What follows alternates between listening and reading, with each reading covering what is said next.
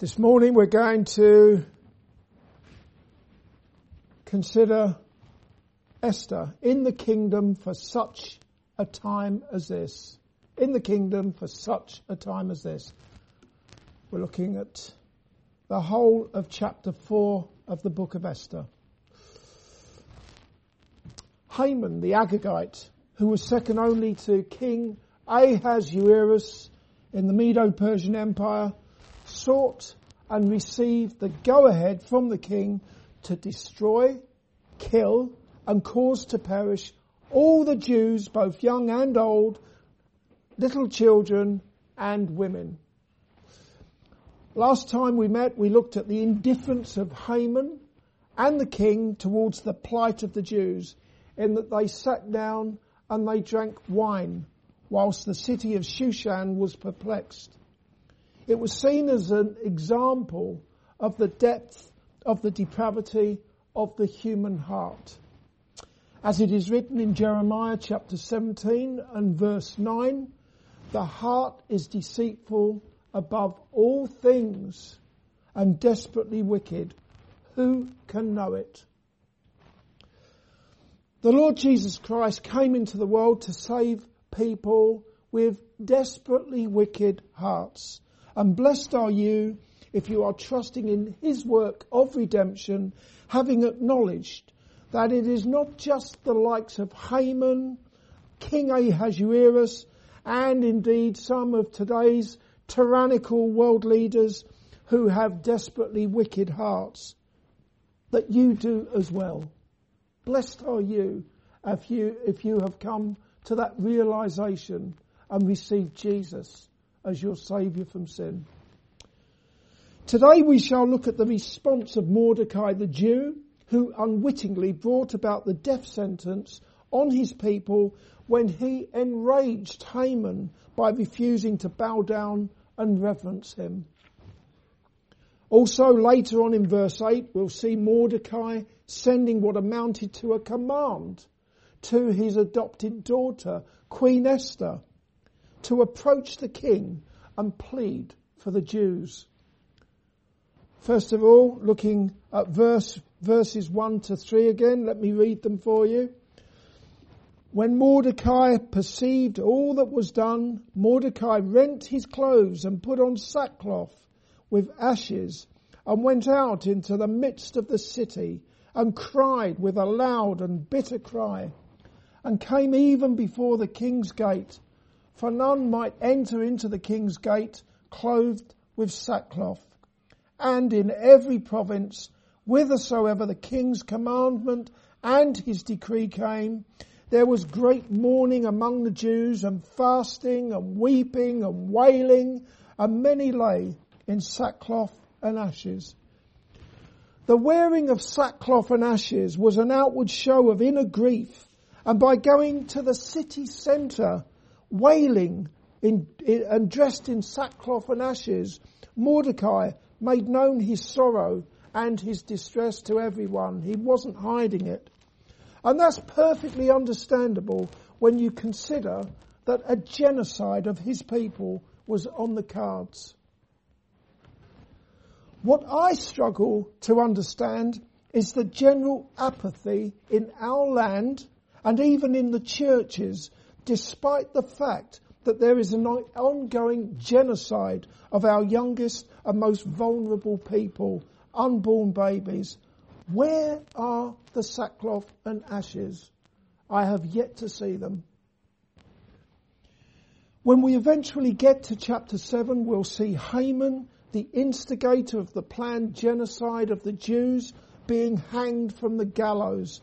Yet here on our island, the word is that the instigator and architect of one of the most liberal abortion laws in Europe may well be our next chief minister. Ordinarily, as a servant of the king, Mordecai's usual place was in the king's gate, as can be seen in chapter 2 and verse 21. However, with his sackcloth and ashes, Mordecai was permitted to go no further than before the gate. it would seem that the king wanted nothing to do with miserable people. How very different it is with the King of Kings, the Lord Jesus Christ, who, when he was in the world, put his hand upon a miserable leper and healed him. Even now, Jesus heals broken-hearted and contrite people from their sins and he gives them the great privilege of becoming sons and daughters of the Most High God. Even though King Ahasuerus sipped his wine at the same time that there was great mourning among the Jews, and he would not allow anyone in sackcloths and ashes in the gate, you can be sure that as long as this world continues, King Jesus will continue to add to his church all who believe and he, and believe that he has lived a sinless life on their behalf and paid the price for their sin at the cross. Furthermore, Jesus will be with them. He will be with them, even those Christians in Afghanistan, and he will never forsake them. People were not allowed through the gate and into the presence of King Ahasuerus. But if you are a Christian, you have the great privilege of entering into the Holy of Holies by the blood of the Lord Jesus Christ, your great God and Saviour. Let's have a look at verses 4 through to 9. So Esther's maids and her chamberlains came and told it her.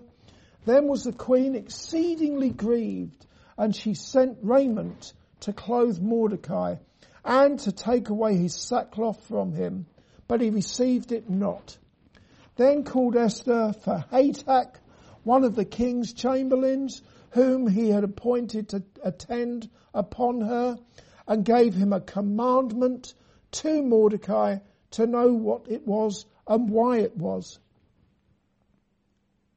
So Hatach went forth to Mordecai unto the street of the city, which was before the king's gate. And Mordecai told him of all that had happened unto him, and of the sum of the money that Haman had promised to pay to the king's treasuries for the Jews to destroy them. also he gave him the copy of the writing of the decree that was given at Shushan to destroy them, to show it unto Esther, and to declare it unto her, and to charge her that she should go in unto the king, to make supplication unto him, and to make request before him for her people. And Hatach came and told Esther the words of Mordecai. As we've already seen, Mordecai didn't even get beyond the palace gate because he had sackcloth and ashes on. Even so, news of his and all the other Jews, sackcloth and ashes and their weeping and their wailing reached Queen Esther via her servants. It was just as well that Esther's servants told her about the weeping and wailing of Mordecai and the other Jews in the real world outside the palace gate. Otherwise she would never have found out, probably. Whether or not the queen's servants knew that Mordecai was her adoptive father is not given to us, but they certainly knew that he had been concerned about her welfare. We can see that to be the case in chapter 2 and verse 11, where it is written, And Mordecai walked every day before the court of the women's house to know how Esther did and what should become of her. That happened before Esther was married to King Ahasuerus and before he, she became his queen. In light of Mordecai's concern for Esther, perhaps her servants figured that she would be concerned about his welfare as well. Whatever it was that caused the servants to tell Esther about the sorrowing of the Jews and in particular of Mordecai, her father, her adopted father, can you see that the hand of God was directing events, especially when you bear in mind that Esther and not Mordecai would end up being God's instrument to deliver the Jews from destruction. It was inevitable that Esther was going to find out somehow about what was going on outside of those palace gates. Although Esther had been made aware of the mourning among the Jews and, and, and Mordecai, she was still oblivious to the reason for it. We're further informed in verse 4 that the queen was exceedingly grieved and out of concern for Mordecai, she had clothes sent to him. She could so easily have ignored what she had heard from her servants and continued to the good, continue to enjoy the good life instead, just like her husband the king, but she didn't. She was exceedingly grieved. When the clothes arrived, Mordecai did not take them, neither did he take the opportunity to ask the servants to tell Esther about Haman's wicked scheme to destroy the Jews. He didn't mention it to the servants.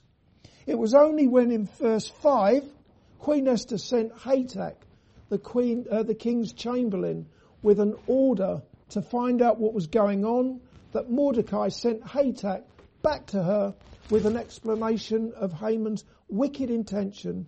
And also Mordecai gave what amounted to a command to his adopted daughter, the Queen, to approach the King on behalf of all the Jews. We'll have a look at verses 10 to 17. 10 to the end. Again Esther spake unto Hatach and gave him commandment unto Mordecai. All the king's servants and the people of the king's provinces do know that whosoever, whether man or woman, shall come unto the king into the inner court, who is not called, there is one law of his to put him to death, except such to whom the king shall hold out the golden scepter, that he may live. But I have not been called to come, to come in unto the king these 30 days. And they told to Mordecai Esther's words. Then Mordecai commanded, Esther, uh, to, commanded to answer Esther, Think not with thyself that thou shalt escape in the king's house more than all the Jews.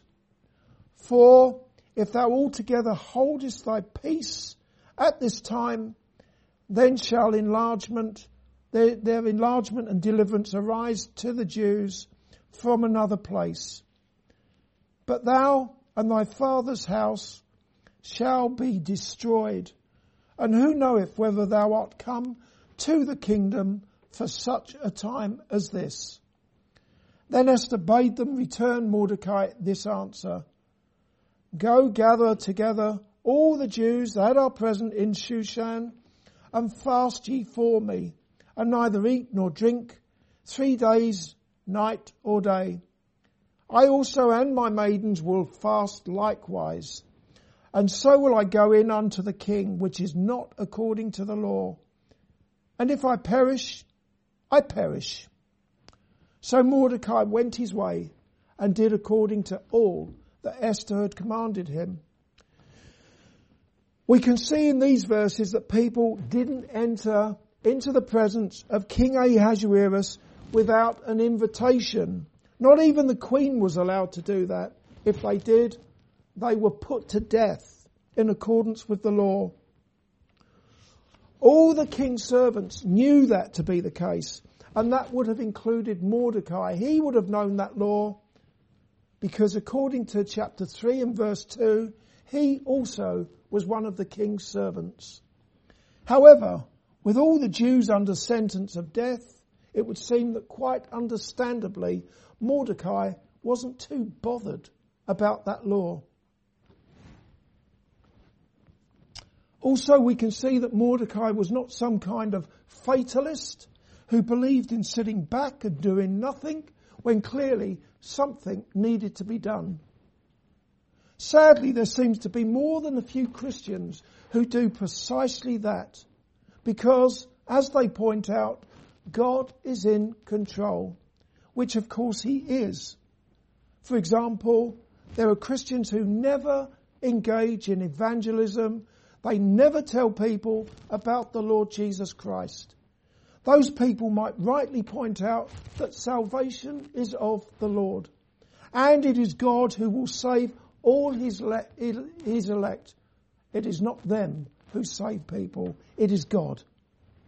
However, it ought, it ought also to be clear from their own experience of being saved that God uses people as his instruments and he speaks through people such as parents, Sunday school teachers, Christian friends and even complete strangers. It's too easy to say that God is in control, which we know he is. In our passage, Mordecai urged Esther to be the instrument by which God's work would be done. If she didn't, deliverance would come through some other means. In other words, the deliverance of the Jews would come from God and it did not hinge or depend upon Esther's cooperation. Also, Esther needn't imagine that the deliverance of the Jews would include her if salvation, deliverance came from some other person, through some other person, if she did nothing. Instead, she and her father's house would be destroyed, presumably, presumably because of her inaction. Mordecai said to Esther, Who knoweth whether thou art come to this kingdom for such a time as this? The Bible commentator John Gill pointed out that Mordecai was intimating that he believed that the providence of God had raised Esther to that dignity, that she might be an instrument of saving